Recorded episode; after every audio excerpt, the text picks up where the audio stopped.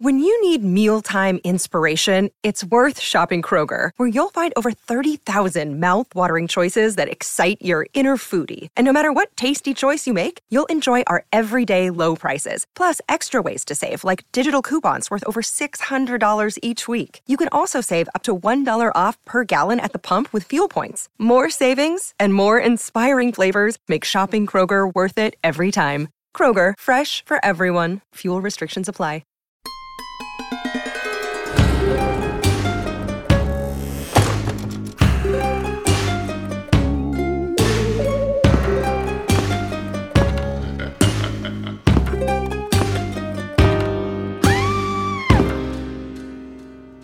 Sometimes that shark looks right at you, right into your eyes. And the thing about a shark is he's got lifeless eyes, black eyes, like a doll's eyes. When he comes at you, he doesn't even seem to be living till he bites you.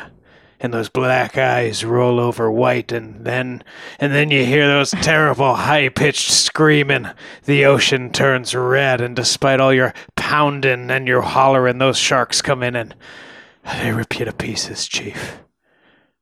Is that the actor Robert Shaw? That is goodbye, Mr. Shaw. Thank you very much for joining us from the grave. Very nice. Very nice. Hello and welcome to another episode of Ain't It Scary with Sean and Carrie, brought to you by Killer Podcasts, an evergreen podcasts network. I'm the titular Sean. And I'm the very titular Carrie. It's the show that takes you inside the unbelievable, the unexplainable, the macabre, and the bizarre, and tries to find an answer. And yes, Caroline, that was at least a few lines of dialogue delivered by Robert Shaw as the immortal Quint, well, not so immortal, in Jaws.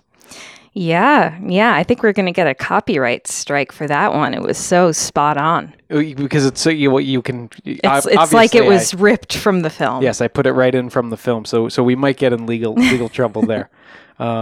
But you know, any tangles with the Shaw estate aside, the reason I started with that clip, Caroline, is that because clip of yourself. That quote, that quotation, that beautiful performance is that in that scene, Quint is describing his experience aboard the USS, well, after the sinking. Yeah, off board, the USS Indianapolis.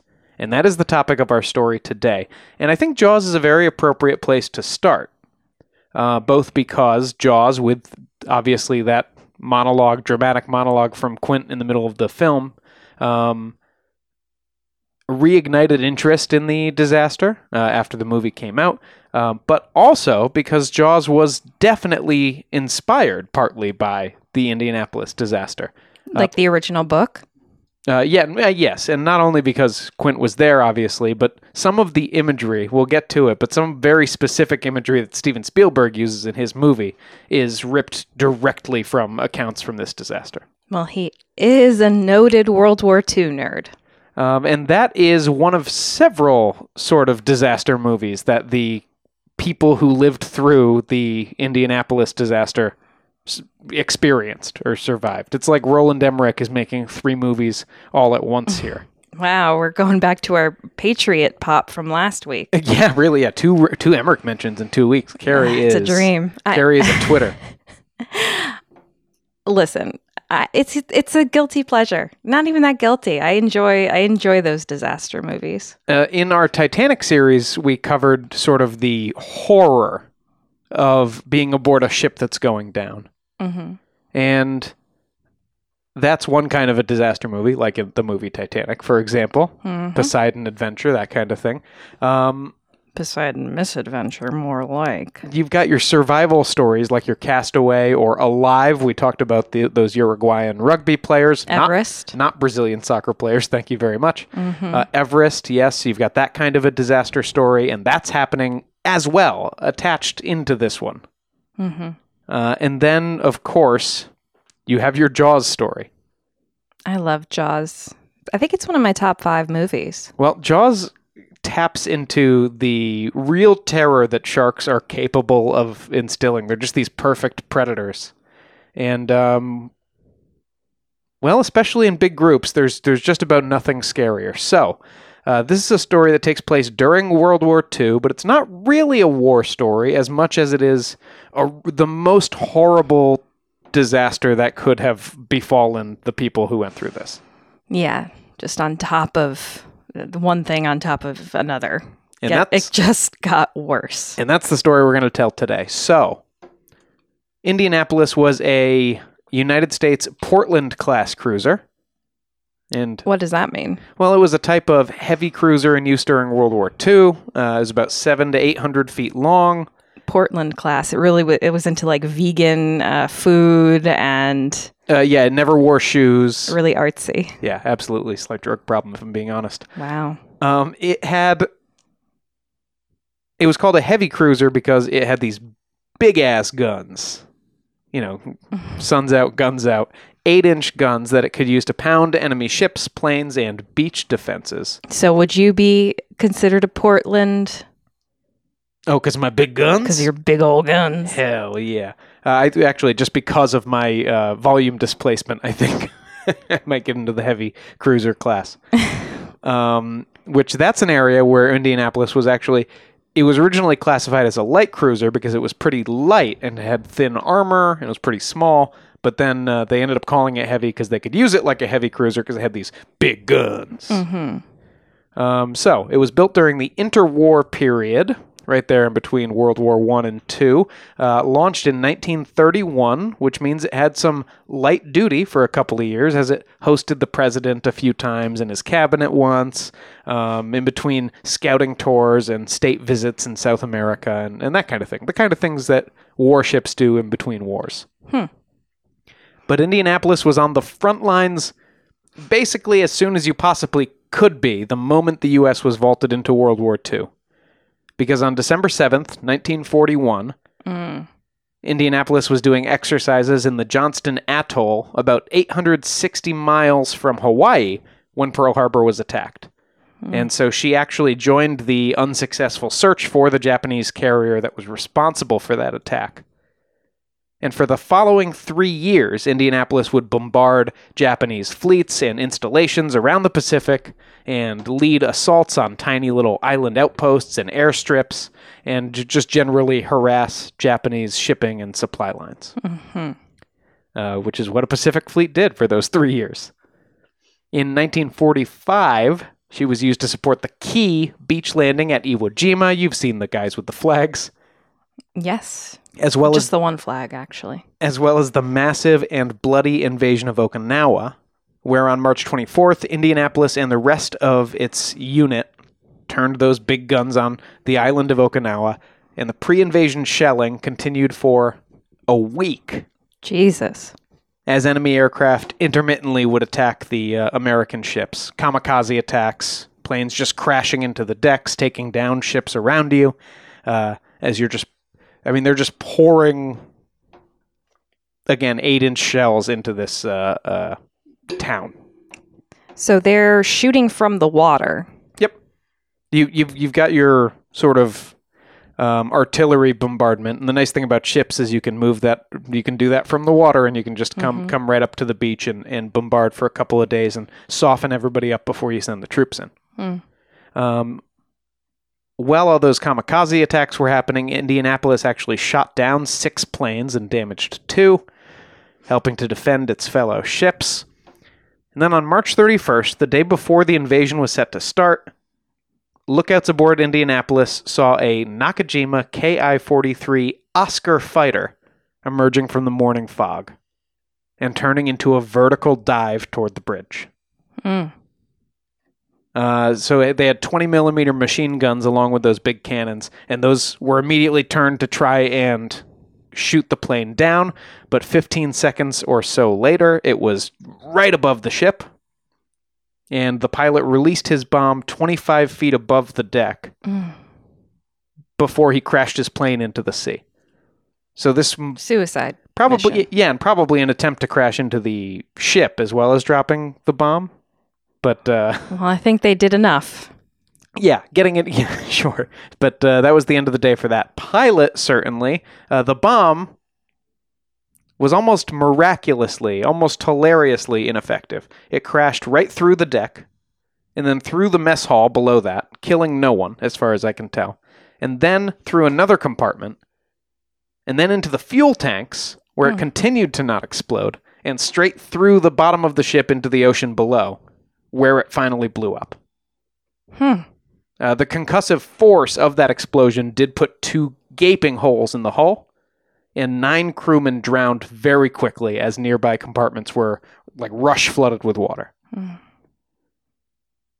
But the ship had protective bulkheads that could be sealed. You know, we talked about this with Titanic. You don't want the water to continue flowing through the bottom of the ship. Yep, you got to stop it at some point. So they sealed up the bulkheads, and that allowed the flooded compartments to hold, you know, any water that had entered the ship. And Indianapolis was able to limp safely to a salvage ship for an emergency patch-up.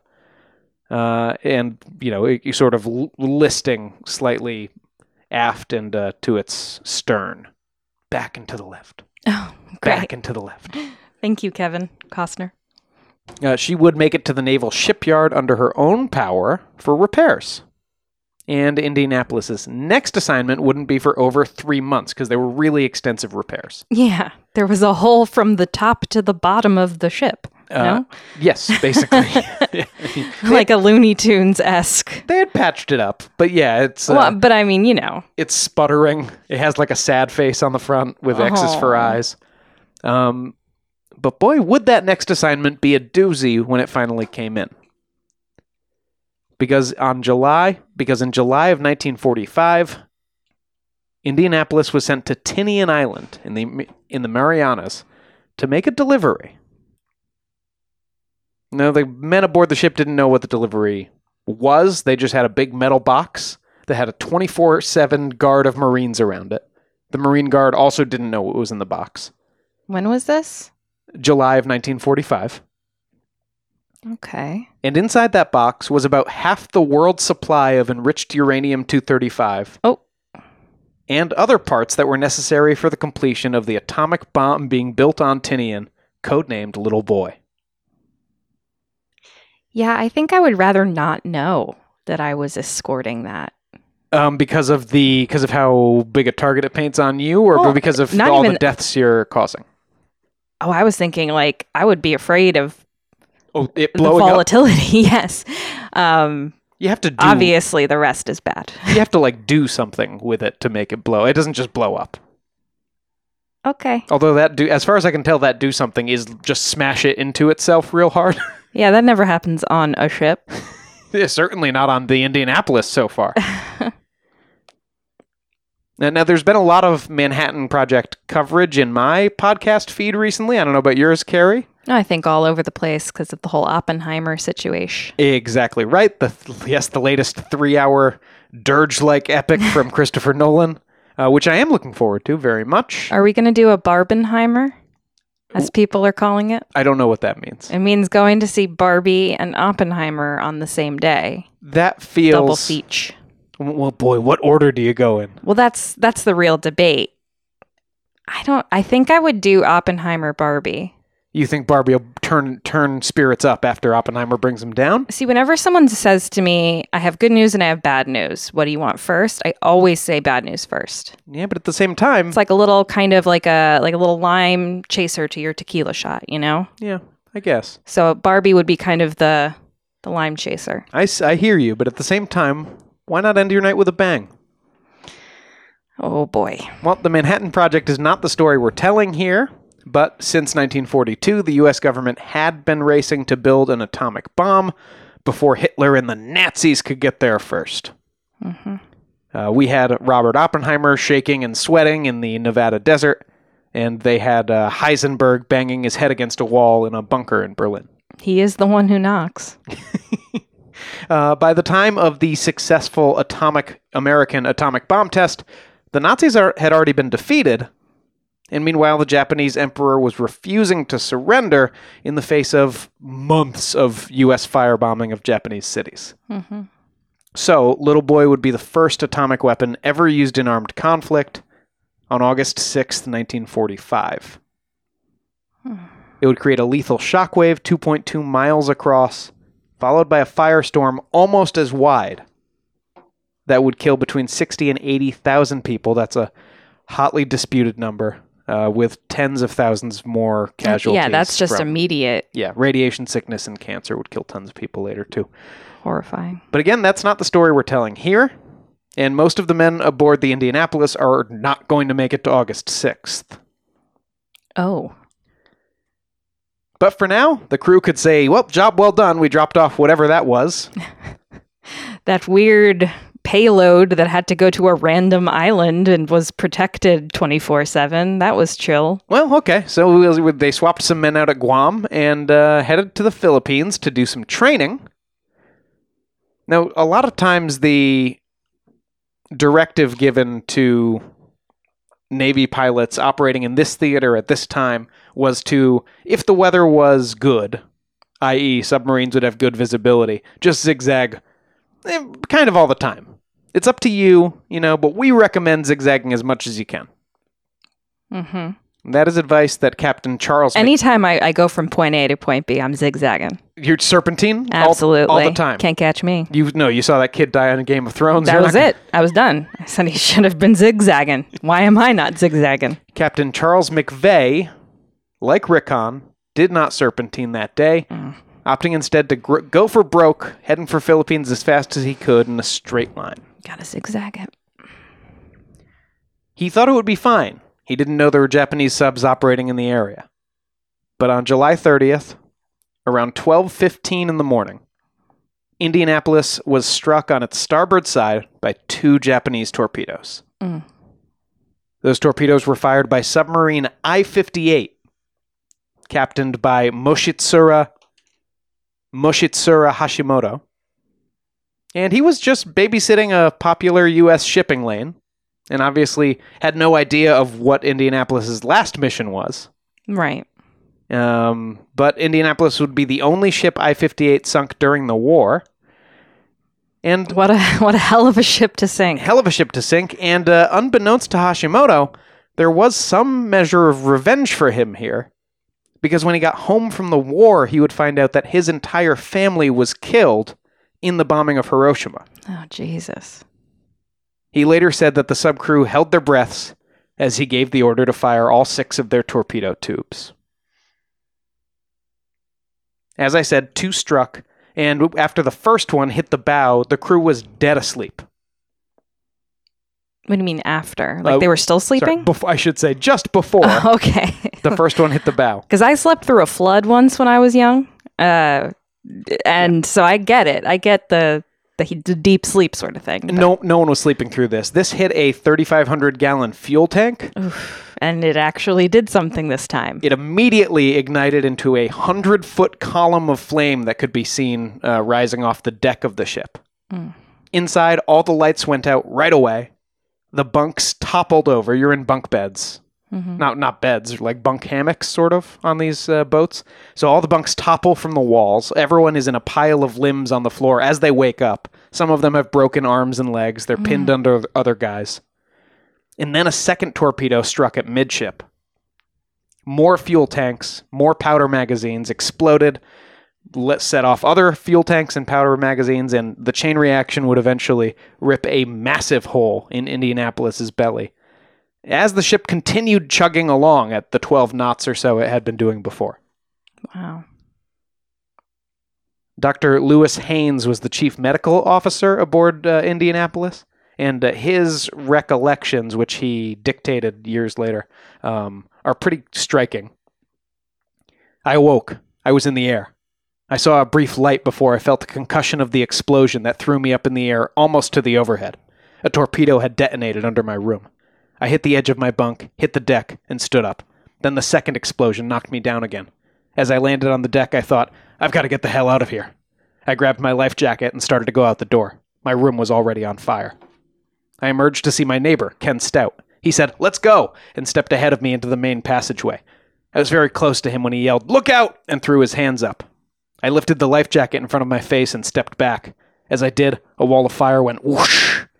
It burned my hair off, burned my face, and the back of my hands. That's the last I saw of Ken. Oh, God. I started out trying to go to the forward ladder to go up onto the forecastle. There was a lot of fire coming up through the deck right in front of the dentist's room. That's when I realized I couldn't go forward and turned to go aft. As I did, I slipped and fell, landing on my hands. I got third-degree burns on my hands, my palm and all the tips of my fingers. I still have the scars. I was barefooted and the soles of my feet were burned off. Then I turned to go aft through the wardroom. I would have to go through the wardroom and down a long passageway to the quarter deck, but there was a terrible hazy smoke with a peculiar odor. I couldn't breathe and got lost in the wardroom. I kept bumping into furniture and finally fell into this big easy chair. I felt so comfortable. I knew I was dying, but I didn't really care. Then someone standing over me said, "My God, I'm fainting," and he fell on me. Evidently, that gave me a shot of adrenaline, and I forced my way up and out. Someone was yelling, "Open a porthole!" All power was out, and it was just a red haze. So that's the chaos you're waking. I mean, listen, none of us likes to wake up. No. Well, you know, the thing about Titanic was that it was really a case of this sort of creeping dread that just compiled and compiled over 2 hours until they ended up in an icy hell.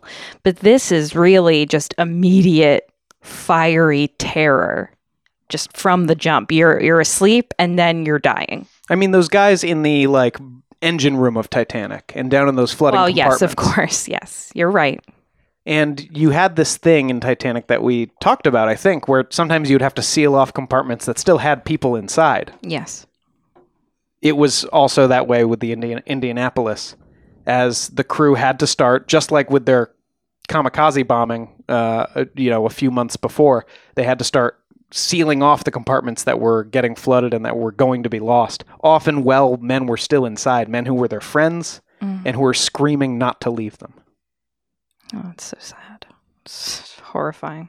One of the sailors said the first thing he remembered after shaking out of his days was a friend screaming from the room next door, but he couldn't get in, and the whole thing was on fire, and he just listened to his friend burning to death. Oh, God.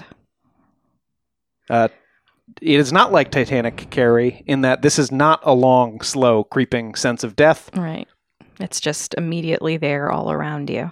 12 minutes after torpedoes struck the ship, she turned over on her side, and waves, she's sinking the whole time, and also her... it wasn't like Titanic where the back end went up into the air, the stern. The bow rose up into the air as the back of the ship filled with water.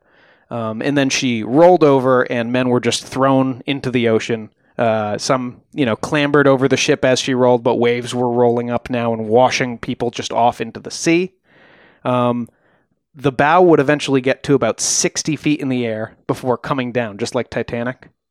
And there were men jumping from the top, because what you don't want to do, and we talked about this in Titanic too, you don't want to be right next to the ship when it gets to the water, because it's going to suck you down. Right. And I think scientifically there has been some debate on how much of a suction tunnel there would be, but you certainly don't want to be like next to it. Yeah. Because, I mean, people could be landing on you as well, debris. So guys are taking swan dives. There were 1,100 men, 1,162 I think is the number, when the torpedoes hit. There are dozens of men jumping off the bow, taking swan dives, some of them hitting the propellers, which are still powered and spinning. Oh, God. And just being sent, not chopped up, but just sent spinning off into space. So it's not as fun and whimsical as that one guy in Titanic. I don't know if only you find that fun and whimsical. A lot of people think that's listen, it's horrifying, but it's the way it's filled, the Foley, the little dink. Kung. It's just, it's like when she throws the necklace and she goes, ah! Like, it's just, did we need the little zhuzh to it to make it a little more ridiculous? I do like when the steam pipe falls on Fabrizio. That's because you hate Italians. Wait a second. I can't be accused of that. As for the vacuum tunnel, Carrie, one guy did say he felt himself yanked down. His shoe was pulled off like someone was yanking on his foot. And then he was sucked down, wearing a life vest, sucked down to a depth where the pressure felt like it was going to blow his eyes and ears out of his head. I wonder, because of the construction, I assume it was a smaller ship than Titanic. Maybe that's even worse because it's more of like a concentrated suction. Could be. I don't know. I'm making that up. I didn't do well in science, but I. It's a warship. Maybe it's denser. Yeah, it's the guns and stuff. Mm-hmm. So he was sucked down, and then an air bubble. He said he owed his life to this air bubble that randomly formed around him and sucked him back to the top, all in a rush, and shot him 3 feet out of the water's surface. Wow. And as he looked around, as he landed back in the water, the ocean everywhere was coated with 2 inches of oil from the sinking ship. Which is on fire. In some places. Yeah. Oh, yeah. The ocean can catch on fire if it's coated in oil. Of course. And that wasn't as big a concern here as it could have been, but I think it was on fire in some places, just to add to the apocalyptic nature. So they're in the middle of the ocean, right? There's no land around? Correct. And they were heading to the Philippines. Whereabouts are they at this point when they're sinking? They're still hundreds of miles away. Do you know where in the ocean? No, not exact. I can't give you latitude and longitude. But it's just it's nowhere near any land. No, they're between Guam and the Philippines. And the Pacific Ocean's really big. Oh, yeah, I know. Yeah. Okay. Yeah. Oh, God. It's a nightmare. So now the survivors were floating in warm tropical water. That's another difference from Titanic, Carrie. This water is about 80 degrees. Hmm. And that means there's no danger that you're going to freeze to death in minutes like a Jack Dawson. Mm-hmm. But it does mean you're going to survive long enough to potentially die of thirst or heat stroke or starvation. It's not going to any of the creatures that are in tropical waters. Yes, which we'll get to momentarily. Yeah. Let's be honest, no one's going to survive long enough to die of starvation in this situation, but yeah, you might die of thirst after a week of floating in this water. Mm-hmm. That was not a danger of Titanic. Now, about 300 men had died in the sinking. Was anyone able to radio when this was happening? Did anyone know what had happened or vaguely where they were? The crew sent out SOSs. Yeah, they had positioning and they sent out SOS signals. Okay. But it was impossible to know if anyone had gotten them. Sure.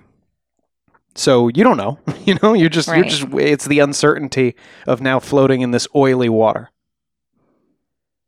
And now there were about 900 survivors with not nearly enough life jackets, just a couple hundred life jackets, 900 guys floating in the water, clinging to each other, clinging to debris. Some guys just floating off on their own in jackets. They were spread out over half a mile of open ocean. Hmm. And in the wee hours of the morning, they were calling to each other, trying to cross that kind of surf to get to each other. Many of the men were injured, obviously. Many of them were burned or bleeding. Some of them grievously wounded from the shipwreck. Mm-hmm.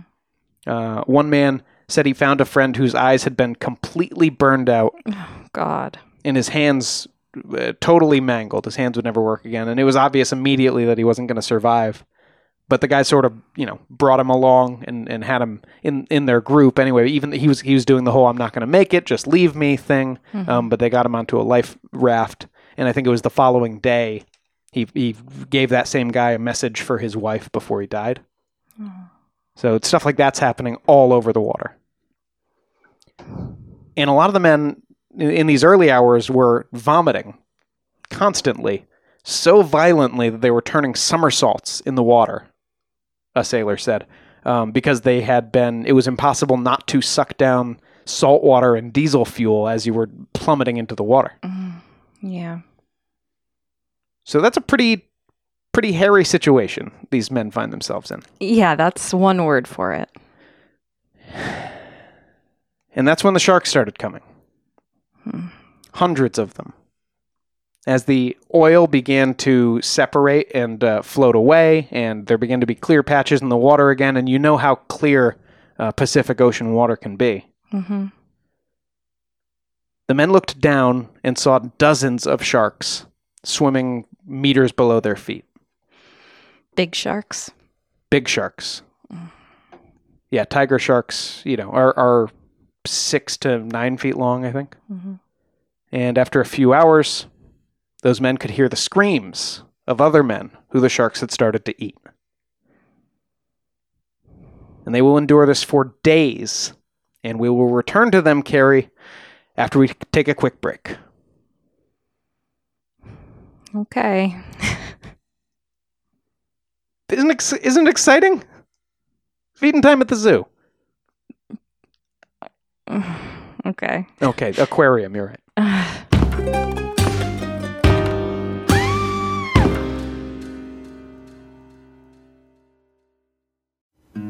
Something is creeping, don't follow it down. Let me introduce you to Barry Clue, an authorised financial advisor from New Zealand and a very special kind of stain on humanity. He was a very knowledgeable young guy. He was a registered financial advisor. Type of guy that was bending over backwards to help you. Now, you could be forgiven for thinking that Barry sounds like a great guy. And you'd be right.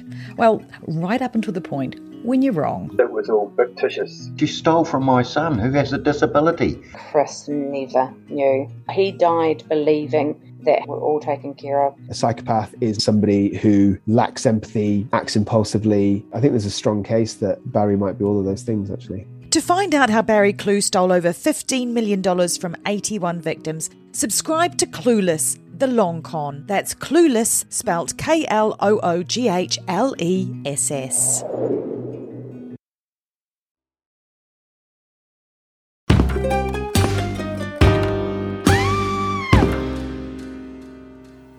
Welcome back.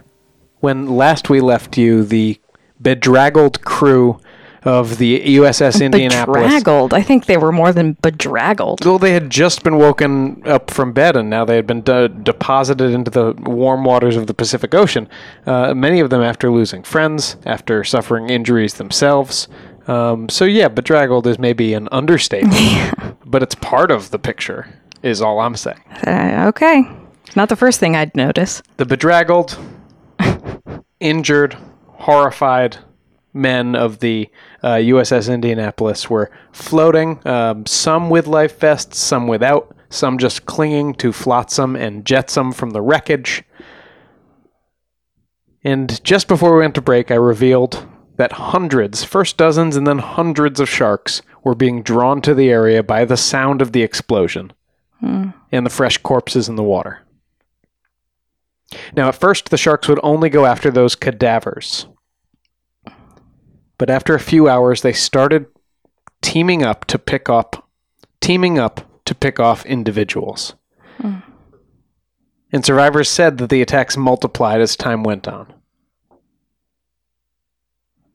A few sailors described men being dragged through the water horizontally at waist level by an unseen shark. Exactly. It's like Jaws at the beginning, yeah. Exactly like Jaws. Like there's no way Steven Spielberg didn't get that from this sailor's account that I read.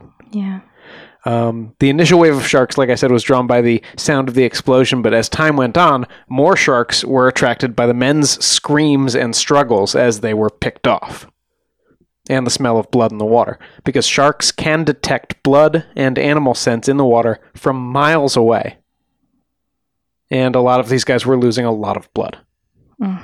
Sharks also have hairline receptors and nerves along the sides of their heads called the lateral line that give them basically D&D blindsight or like Daredevil senses for hundreds of meters away. So if you're bleeding and thrashing, a shark basically has radar right to you. Is that an echolocation thing or just bad luck? It's more like there's little sensors that detect movement in the water. Mm.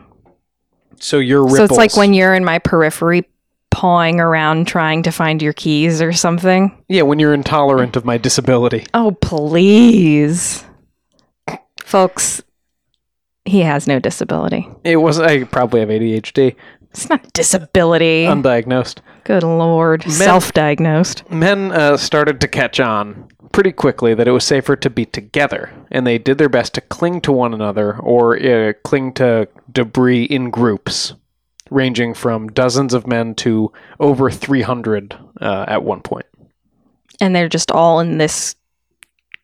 Why was it safer that way? Were they just the sharks thinking it's just easier to pick off the stragglers? Well, exactly, yeah. A shark isn't going to go after a bunch of guys who are on a big piece of debris when there's, right, just a couple of yards away, just a guy floating in his one life vest or without a life vest. Mm-hmm. One sailor apparently named a particularly large tiger shark Oscar because he kept seeing it. And once it actually, Oscar came close enough that he kicked at it, and he tried to stab it with like a piece of debris he had, but the shark got away. But it didn't eat him, so, you know, fair enough to you. Well, I think Oscar was like, you know what? That's why I'm out. Yeah, but the sailor's like, and I wanted to kill that son of a bitch. He was mad the shark got away rather than relieved that he survived. So, yeah. I think there's probably a little column A, a little column B. So, yeah, the guys who were on the larger chunks of debris would have to fight off sharks that would jump, like, bodily onto the flotsam with them. And, you know, you'd have to kick and fight them off as they tried to eat you. And sometimes they would succeed and just roll over with these guys back off into the sea. Oh, God. Some men would. This is another thing directly from Jaws. This is in Quint's speech. He talks about grabbing a friend and turning him, and, like, it's just... It's half of him? The bottom half was gone. Ugh. Men had that happen, where, like, you didn't even know your friend a couple meters away had been eaten by sharks because everything above the water was still intact. You said there was a life raft at some point. How many of those were there? How many people were on them? Very few. I think probably less than, maybe there's half a dozen lifeboats that were actually launched before the ship went down. Mm-hmm. And so most of that life-saving equipment that would have been aboard is sucked to the bottom of the Pacific at this point. Mm-hmm. What's happening to the guys on the lifeboats? Are there fights of guys trying to get on those lifeboats? No, I think they're keeping a fair distance from the groups of other sailors, at least once they've got, but they're at capacity. I mean, as many guys... But there's no sharks flopping onto the lifeboats. No, I don't think so. Well, at least there's that. There is a real sense of camaraderie and community spirit. I mean, maybe because of the military training or whatever, but there's not a lot of, like, fighting over... debris or fighting over resources, or everybody's trying to help everybody else throughout this, which is nice. Yeah. In a horrible story. Mm-hmm. And maybe it was the feeling of hope that they had that was helping keep everybody together, because they knew someone had to be looking for them and figured surely they would be rescued within a few hours as the sun rose higher on that first day. Mm-hmm. And... How long do you think it took before somebody noticed the Indianapolis was missing and started looking for them? Well, I guess, did anyone get their SOS? I will spoil, this is a sort of a spoiler for the end of the show, but yes, I three captains received their SOS at land stations. Before rescue efforts go out, I don't know, a couple days? Rescue efforts never began for the Indianapolis. What? No one was looking for them. Ever? Never. How were they found? Just random chance. There were these big boards at Naval Command in both Guam and the Philippines where they would track the positions of all the vessels that, like, that station was in command of at the time. Mm-hmm. And so as they sailed out of Guam's area, the people at Guam took them off the board. Oh, God. And the standard operating procedure was that you just put it on the board at its destination if nobody says it didn't arrive. Because, like, hey, it's a big ship. We can't lose it, right? But no one was really looking for it. But nobody's really looking for it. There was a guy, Lieutenant Stuart B. Gordon, was the officer responsible for tracking Indianapolis from the Philippines. And he was apparently immediately aware that it was late, that it wasn't where it was supposed to be when it was supposed to be, but he made no effort ever to investigate this or report it up the chain of command. Do we have any follow-up with Gordon? Does he comment on this at any point? I mean, he's just like, I fucked up. He was given a formal reprimand. He didn't reprimand? Yeah, Men were eaten by sharks. I don't think he lost his job or anything. Okay. The distress calls, as I said, were received by three different shore stations. But one of those commanders was drunk, another had ordered his men not to disturb him, and a third one thought it was just the Japanese playing a trick on him. And so it was like the other boats that heard the SOS of the Titanic. It's like, I'm going to bed. And so none of them raised that to any higher authority. God. And you have to remember, this was a super secret plan the operation they had just carried out. So very few people were supposed to know where the Indianapolis had been anyway. Yeah, but they must have known where they were going. Yeah, but they didn't necessarily know when they were going to show up exactly, unless that was your assigned job, and that was Stuart Gordon's job. I need to have a strong word with Stuart Gordon. Well, he's probably... I haven't checked this, but I don't know. I'm going to go to his grave. Yeah, this is a very long time ago. The U.S. Navy would revamp its whole apparatus for tracking and reporting ship movements because of this disaster. Like, a whole new protocol and everything. Yeah. No help is coming. And day turned into night again. And night, they said, was when the shark attacks would get really bad. And then daytime, the sharks... Because people wouldn't necessarily see them to know to fight back? I think sharks just... I think I've also read things from shark experts saying, I don't know. They might have just been more afraid of sharks at night. And, it's pretty hotly argued how many shark attacks. People often say this is the biggest shark attack in history. Like a mass shark attack. Because at least dozens of men were killed by sharks. Yeah, that's a lot. Or at least a dozen is the lowest estimate anybody ever gives. The highest is 150 over the course of this disaster. But there were other things killing them too. Many of the men had nothing to eat. Some had found a snack package of crackers in the debris or a can of Spam to share with their buddies. But nobody had any drinking water whatsoever. Mm-hmm. And they're in salt water.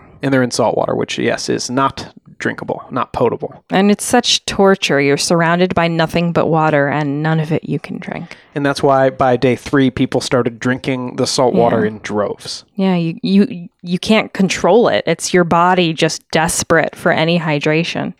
Some were resigned to death and others were just crazed from thirst and saw their neighbors doing it and went like, well, I'm just thirsty. I gotta get something in my mouth. Some who have just given up would swim away from the group and they would be taken by the sharks within 100 yards. Like suicide, basically. Just, oh God. Our old friend, Dr. Haynes, the medical officer, said, there was nothing I could do but give advice, bury the dead, save the life jackets. You mean bury the dead? As a burial at sea. They would say a little prayer and let them, just push them away? We'll take the life vest off, essentially, and let them drift down. Oh, yeah. Jack Dawson style. And try to keep the men from drinking the salt water when we drifted out of the fuel oil. When the hot sun came up and we were in this crystal clear water, you were so thirsty you couldn't believe it wasn't good enough to drink. I had a hard time convincing the men they shouldn't drink. The real young ones. You take away their hope. You take away their water and food. They would drink salt water and then they would go fast. I can remember striking men who were drinking water to try and stop them. They would get diarrhea, then get more dehydrated, and then become very maniacal. Maniacal? In the beginning, we tried to hold them and support them while they were thrashing around. And then we found we were losing a good man to get rid of one who had been bad and drank. As terrible as it may sound, toward the end when they did this, we shoved them away from the pack because we had to. Wow. Imagine having to make those calls. Yeah, and by that time, on day 3, another 300 men had succumbed to either their injuries from the initial sinking or exposure or shark attack now. And this is when the suicides began. So are there other suicides aside from guys just letting the sharks take them? That's usually what happens. Some would just take off their vests and let themselves sink. They say that other guys would tilt forward with their vests on and just do their best to drown themselves, floating upside down. God. As their friends, like right next to their friends, and their friends are trying to flip, like going, what are you doing? You're straight, flipping, trying to flip them back up and shaking them. And so how many men went into the water? I know he says it sometime in the speech. Men went into the water, only came out. About 900 men went in. Went in alive? Or they were just... Alive. That's after 300 had died in the sinking. Yeah. Okay. Okay. And how much time has passed at this point? 3 days. It's Wednesday. Okay. And 300 more men have died. At least. I mean, they're dying throughout the day, and now they're dying in greater numbers. As you kind of heard Haynes allude to there, some of the men's minds would break violently, and they would start kind of attacking their comrades, or at least endangering their lives when they would come and try to help them. Mm-hmm. Some men seemed to be having hallucinations, that there were enemies everywhere. There were sharks. And these things, like the drinking saltwater thing, would kind of start with one guy and then seem to spread around him, mm-hmm. like little mass hysteria incidents. And one sailor, this guy named Stanton, says, about 50 guys were killed by their friends in one 15-minute incident of mass hysteria. What do you mean killed by their friends?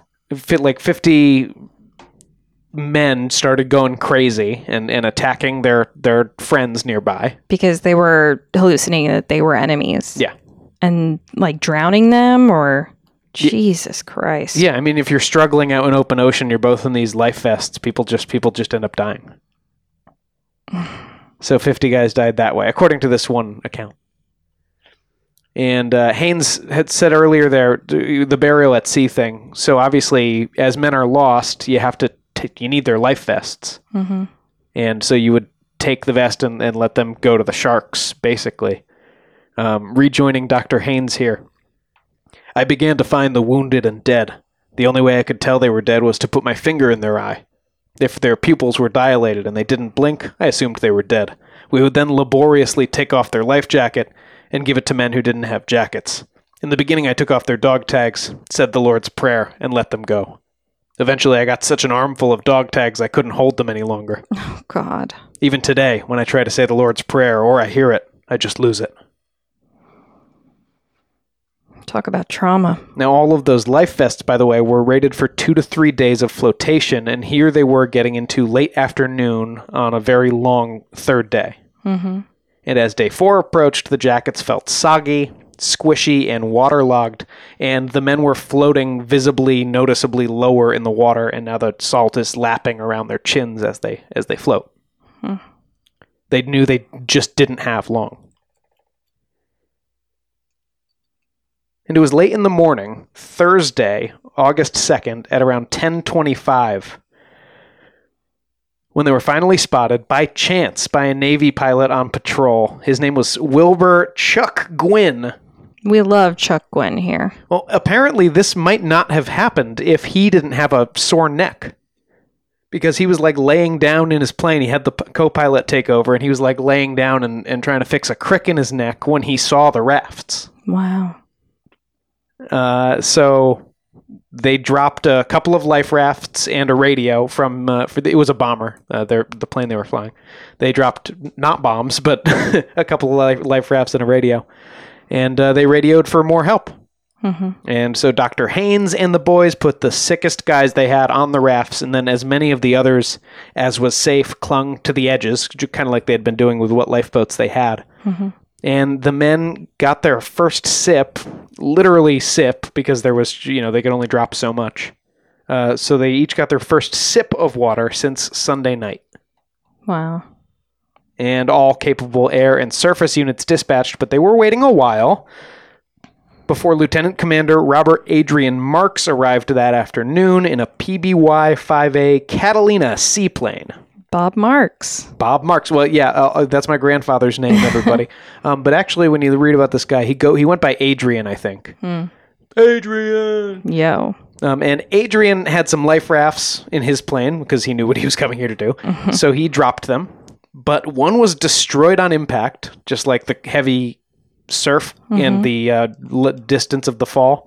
And others were carried away by the wind and landed so far away that they were just useless. None of them got to any guys? None of his rafts were helpful. Jesus. And so Marks, there was a standing order, don't land these planes on open ocean because we're pretty sure it'll break the plane.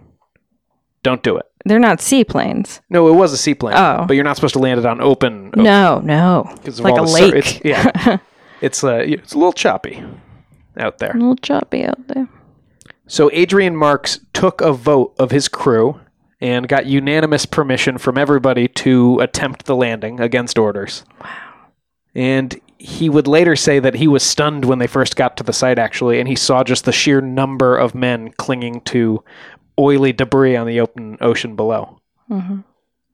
Mark said, "When we landed, we realized we couldn't rescue everyone. We would have to make heartbreaking decisions." The rescuers focused on the single men in life vests first, as they just taxied the seaplane through the 12-foot ocean swells. Holy shit. From guy to guy, pulling men aboard. And in all, Marks and his crew pulled 56 sailors, who at this point looked like just bleary-eyed skeletons. Wow. Out of the ocean. Guys just totally blank faces, you know.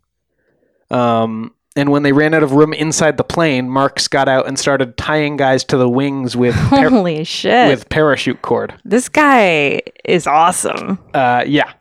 And they were right, by the way, to order these planes not to land on open ocean, because it was unflyable now. So he basically has a shitty boat with wings full of guys, and he's just puttering around the debris out there with his searchlight on, just so any further rescuers can get there. And they were rushing to finish their work. So they hadn't gotten there till the afternoon. This kind of thing takes hours. And again, nighttime is when the sharks started hunting again. And as the sun got lower in the sky, rescue crews said they saw sharks continue to pull exhausted men off the edges of rafts and debris. God, imagine the rescuers are there, or you're the rescuers, and this is happening in front of you, and there's nothing anyone can do. And then out of the twilight was a light on the horizon as the destroyer USS Cecil J. Doyle arrived. That would be the first of 7 rescue ships. And after all the remaining survivors had finally been picked up, Cecil J. Doyle sank Adrian Marks' now unflyable plane, and everybody tootled on home. Wow. Of 1,195 souls aboard when she set out for the Philippines, Indianapolis had 316 survivors. Although 2 more died shortly after. Robert Lee Shipman died the following day, and Frederick Harrison the day after that. I'm shocked more didn't. So 314 survivors. Wow. And among them was Captain Charles B. McVay, who was one of the last to abandon ship, and who now repeatedly made a bunch of noise around the Navy asking why it took 4 days to find or even start looking for him. Or even know they were missing. And his men and his ship. The Navy, by the way, for years claimed falsely that there was no SOS received. Shocking. And McVay, for his trouble, was court-martialed. What? Oh, yeah. For what? In November 1945, so very shortly after, he was court-martialed on charges of failing to order his men to abandon ship. They were on fire, actively. And hazarding the ship by failing to do the little zigzags. Now, that's correct, but I think he's done his time. Well, he would end up, as your reaction, I think, was similar to the court-martial's reaction, because he would clear the failure to order abandoned ship charge pretty easily. Now, on hazarding the ship, McVay's orders, the orders he'd been given, were to, quote, zigzag at your discretion, weather permitting. Mm-hmm. And so they brought in a bunch of people to talk about how effective zigzagging was and to establish whether he had been zigzagging. The star witness of the court-martial was none other than Japanese commander Mochitsura Hashimoto. That must have been awkward. The former captain of submarine I-58. Yeah, I mean, he's the guy who blew up your ship and killed all of your buddies, and you're the guy who delivered the bomb that killed his family. Wow. Hashimoto was flown to California as a naval officer, not a POW, but he was kept under guard the whole time he was, and not allowed to leave his hotel room because there was a big media stir, and U.S., at least white people in the U.S. were not big fans of the Japanese.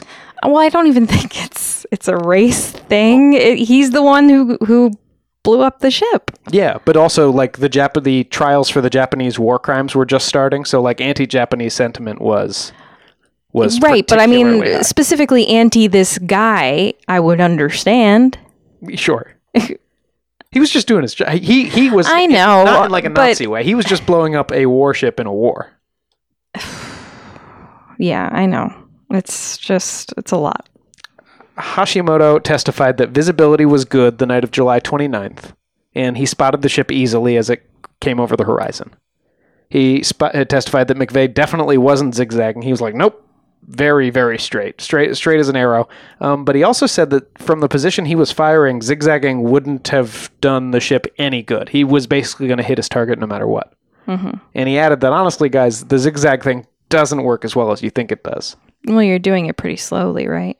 In a ship that size. You are doing it pretty slowly. And if, say, the submarine is in front of you, then all you're doing when you turn is giving it a broader target, and you don't know which angle your unseen attacker is going to be shooting from. Mm-hmm. So several American sub-experts actually also testified at the court-martial to that same effect. Like, yeah, it's not actually that good. I don't know why we do it. It was also argued on McVay's behalf that, number one, he had actually requested a destroyer escort for Indianapolis, which was traveling alone when it was hit by the sub. Mm-hmm. But the fleet was spread thin in the wake of the Okinawa invasion, and the command opted to hold their destroyers back for higher-value targets. And on July 24th, 6 days earlier, the destroyer USS Underhill had been attacked and destroyed by Japanese subs just a couple of miles away from where Indianapolis would end up being attacked. But nobody had bothered mentioning to McVay that there might be subs operating in the area. Okay. That's crazy. It's not great. If I was him, I'd be pretty mad, especially when I was found guilty and busted down a couple ranks and taken off active duty forever. Holy shit.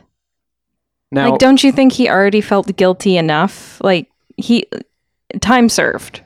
Yeah, you the time just in the shark water is time served. He literally went through hell. Yeah, there's nothing worse you could go through.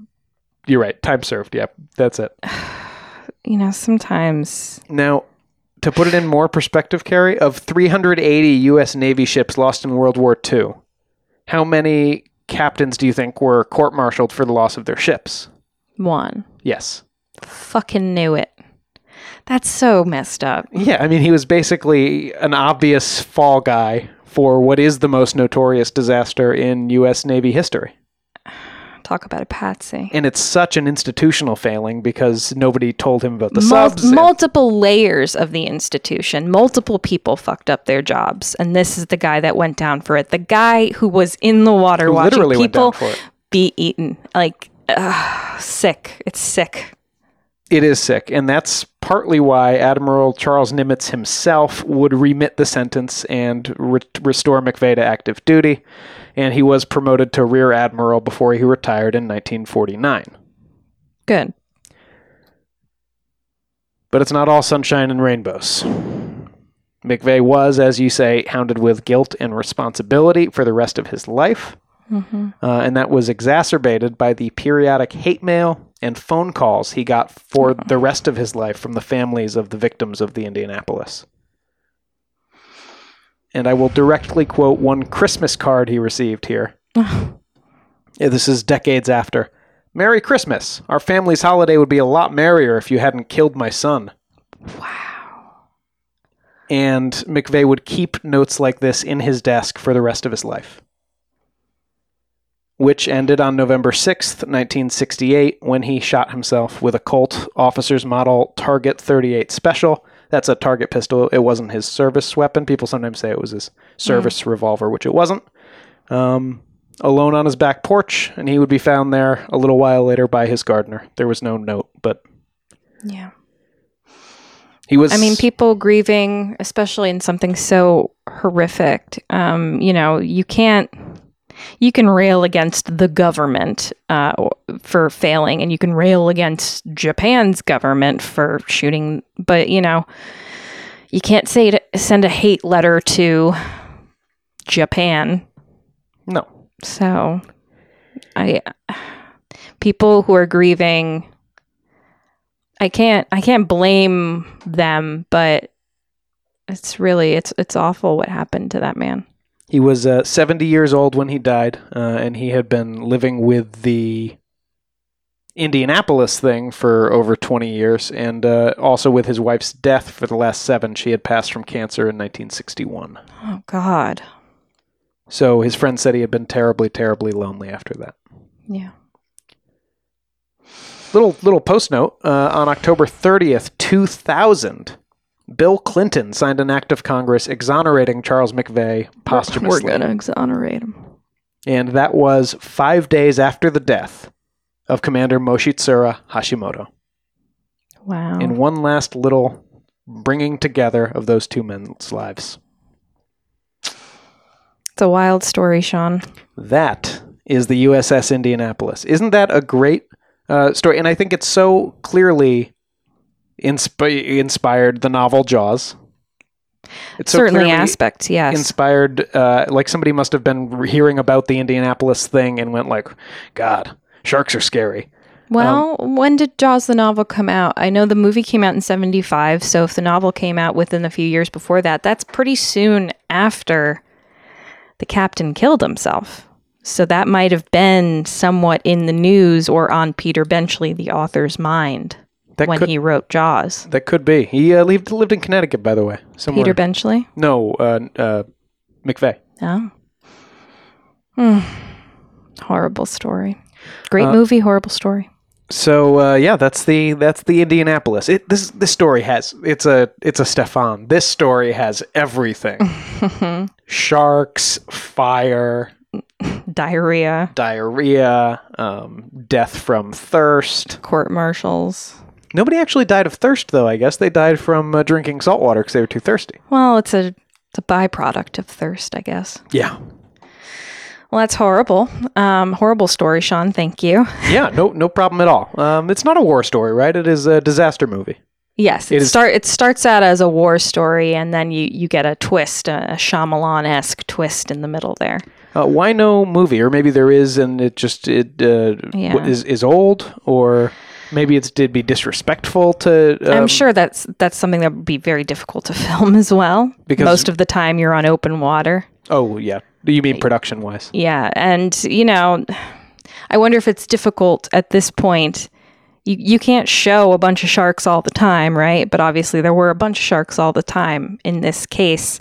So if you're trying to shoot around having to show a shark, it might seem derivative of Jaws, which they were doing that, but because their animatronic shark was broken half the time. Right, or you get a bunch of actors acting against tennis balls, and that's the true horror. I'm sure there's something out there that depicts this, but, the amount that Robert Shaw conveys just in the dialogue about the horror and devastation of the whole situation, you almost don't need a movie. Because you could never really capture it, could you? No. I pulled from a bunch of different sources for this, so I guess just thanks to the Smithsonian and Dan Carlin and Military.com and the U.S. Navy and the USS Indianapolis National Memorial, How Stuff Works, Connecticut Magazine. I even looked at an article from there about Captain McVay's unfortunate suicide. Yeah, and if you haven't, go watch Jaws. It would be wild if you haven't. Some people are, kind of, they think it's a horror . Well, I wonder, Carrie, do you think, I do feel like everyone our age has seen Jaws for the most part? Unless they have fears, they don't like scary movies. And it came out a long time before we were born. Yeah. Do you suppose these Gen Z... Hey, Gen Z listeners, get at us. There are two of you, I think. Have they seen Jaws? I'm sure. I'm sure every film nerd goes through the motions of finding these films, no matter how much older they are. Yeah, but have all of them seen it? No, but not all of the millennials have seen it either. I think we probably have a closer link to it because our parents watched it when they were younger. And they have these memories. Like my dad was telling me that the summer that Jaws came out, out in Long Island where my family goes in the summer, no one was in the ocean. And it's not really an ocean, it's a bay. So there are no sharks. There have been like one or two sand sharks seen ever, which are just like the size of big fish. Yeah. No one's going to get a great white in the bay of Long Island, but people just would not go in the water that summer. And so I think our parents have those memories of Jaws mania because this was the first blockbuster film, I think, we lose sight of that sometimes.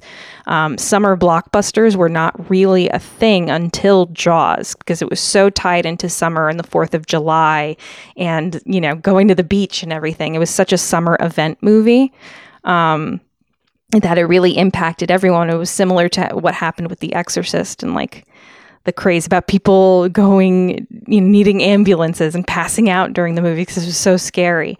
It also inspired shark killings, so waves of shark killings out of fear that I think continues to some degree to this day. Yeah, Peter Benchley, the author of Jaws, said he really regretted. I mean, how much did he really regret it with all the money he made from it? But he said he really regretted making the shark, you know, the bad guy, because he ended up becoming like a shark conservationist or whatever because of what he had contributed to, which is people sort of preemptively murdering sharks, which don't tend to go after people specifically. Right. He married into a shark family. Isn't that right? His kids are all half shark. What do you mean?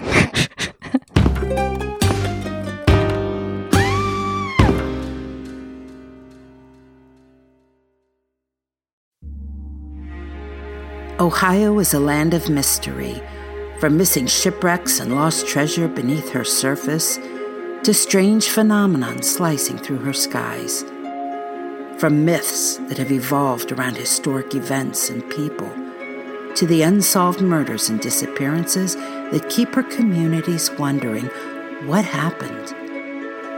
Find Ohio Mysteries on your favorite podcast app, and let's explore the inexplicable. OhioMysteries.com.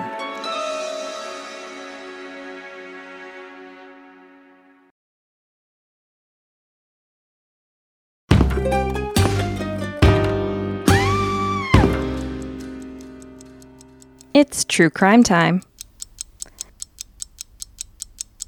I thought this would be an appropriate, appropriate story to discuss since we were just there, Sean. Last week, a tourist... Last week, a tourist visiting Rome's famous Colosseum made headlines after being spotted carving Ivan plus Haley, 23, into a wall at the 2,000-year-old landmark using a key. At least you got to disguise it. You got to carve like Ivan and Haley, 01. Yes. But like just one. A fellow tourist took a video of the man, which led to widespread condemnation of the act from Italian officials and a just as widespread search for the heartsick tourist. Somehow, authorities reportedly determined a man named Ivan Dimitrov, visiting the country from England, was the one captured doing the dirty deed. Dimitrov is a 27-year-old fitness instructor with apparent criminal passion for his girlfriend, Haley. By the time Dimitrov was identified, he had already returned to his home in Bristol. Prove it then, innit? However, Italian authorities still informed him that he's being investigated for his actions and could face a fine of up to $15,000, as well as up to 5 years in prison. Boy, I don't care. Find me, copper. I love Haley, still. He actually subsequently wrote a letter to the mayor of Rome, Roberto Gualtieri, to express his remorse and probably to keep his ass out of jail. Quote, "Through these lines, I would like to address my heartfelt and honest apologies to the Italians and to the whole world for the damage caused to an asset which, in fact, is the heritage of all humanity," he added. He wrote in the letter published in Il Messaggero on Wednesday. He also praised those who guard the inestimable historical and artistic value of the Colosseum with dedication, care, and sacrifice. Well, he's landing on a little bit thick. Before adding, quote, "It is with deep embarrassment that only after what regrettably happened did I learn of the antiquity of the monument," which I call bull and shit. He didn't know that it was ancient? I'm sure he did. Look at it. Why was he there? If he didn't know. I mean, he's certainly not doing the audio tour. He's too busy carving into the wall. He's like, oh, this is a great arena where no shows happen. Ever. Especially not in the past. Dimitrov's girlfriend, Haley, who I'm sure is mortified, is not under investigation for the act, but apparently, according to the Italian media, she could be considered an accessory and tried, though I seriously doubt that would actually come to pass. This is a Judge Jeanine Pirro, Italian Judge Jeanine. Yes. Dimitrov's lawyer, Alexandro Maria Tirelli, told Il Messaggero, quote, "The boy is the prototype of the foreigner who frivolously believes that anything is allowed in Italy, even the type of act which in their own countries would be severely punished." So he's kind of like, yeah, he's an asshole, but don't put him in prison for it. So I mean, yeah, that's yes, I agree. Don't put him in prison for it. Also, he's an asshole. He can buff that out. Buff it out. Buff it out. Buff it in. Let me begin. What are you talking about? It's hot in here. House of Pain. Okay.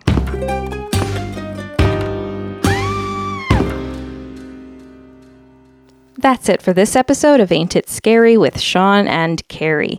Like us on Facebook and follow us on Twitter and Instagram at Ain't It Scary, and check out our website at ain'titscary.com. You can support the show by supporting our sponsors and becoming a patron at www.patreon.com/ain'titscary. You can call us and leave a message at our Google Voice number, 203-666-5529. And please subscribe to the show and throw us a 5-star review on Apple Podcasts and also now on Spotify. We'll be forever grateful. Also, thanks to our listeners on Patreon and Instagram who came down firmly on my side about it being fine using the fan during recording, so I don't melt into a puddle like the Wicked Witch of the West. Yes. Y'all are the real ones. In the edit, it was immediately clear to me that you were going to win on that one. And I promise those are the only kinds of arguments we'll ever ask you, the listener, to rule in favor of on either side for. So don't worry, we're not going to put any intense marital disagreement on your shoulders. No, although that movie poster contest got pretty spicy. Remember our Christmas movie poster contest? Oh, yes. But I won that one too, so... Yeah. Special thanks to those of you who voted Carrie's answers on both of those topics. And special thanks to those of you in our top 2 tiers on Patreon, Nate Curtis, Sean O'Donnell, Jared Chamberlain, Maria Ferrante, Robin McCabe, Comfy Mike, Alex Nakutis, Ryan Regan, Christy Atchison, Kate Pope, Haley, Aussie Sean Downs, Ryan, Enrique, and Derek. Thank you guys. We love you very much. See you next Thursday. Show created by Sean and Carrie McCabe. Music by Kyle Ryan. You can find Kyle at his YouTube channel, Music is a Verb. Ain't It Scary has been brought to you by Killer Podcasts and is a production of Longboy Media. So when the scammer uses the hypnotic method of building rapport, then they create dysfunctional, delusional reality. That's how a scam begins, convincing the mark that it makes perfect sense to hand over their money to a con artist. The Scams and Cons podcast tells you how scams are run. You'll hear how people are convinced to buy fake art, buy machines that print money, or steal your house. I get a phone call from my wife, and she let me know that they had decided to move all our stuff out. I could no longer do anything about it except go through an eviction. And you'll hear it from the experts. People who run the cons. So we go to your bank, you go in and get $6,000 cash, give us each $3,000, we give you this, you go home, and what you find out is cut up newspaper. It's fun to know how the trick is done, and that's what Scams and Cons is all about. Listen at scamsandcons.com or wherever fine podcasts are found.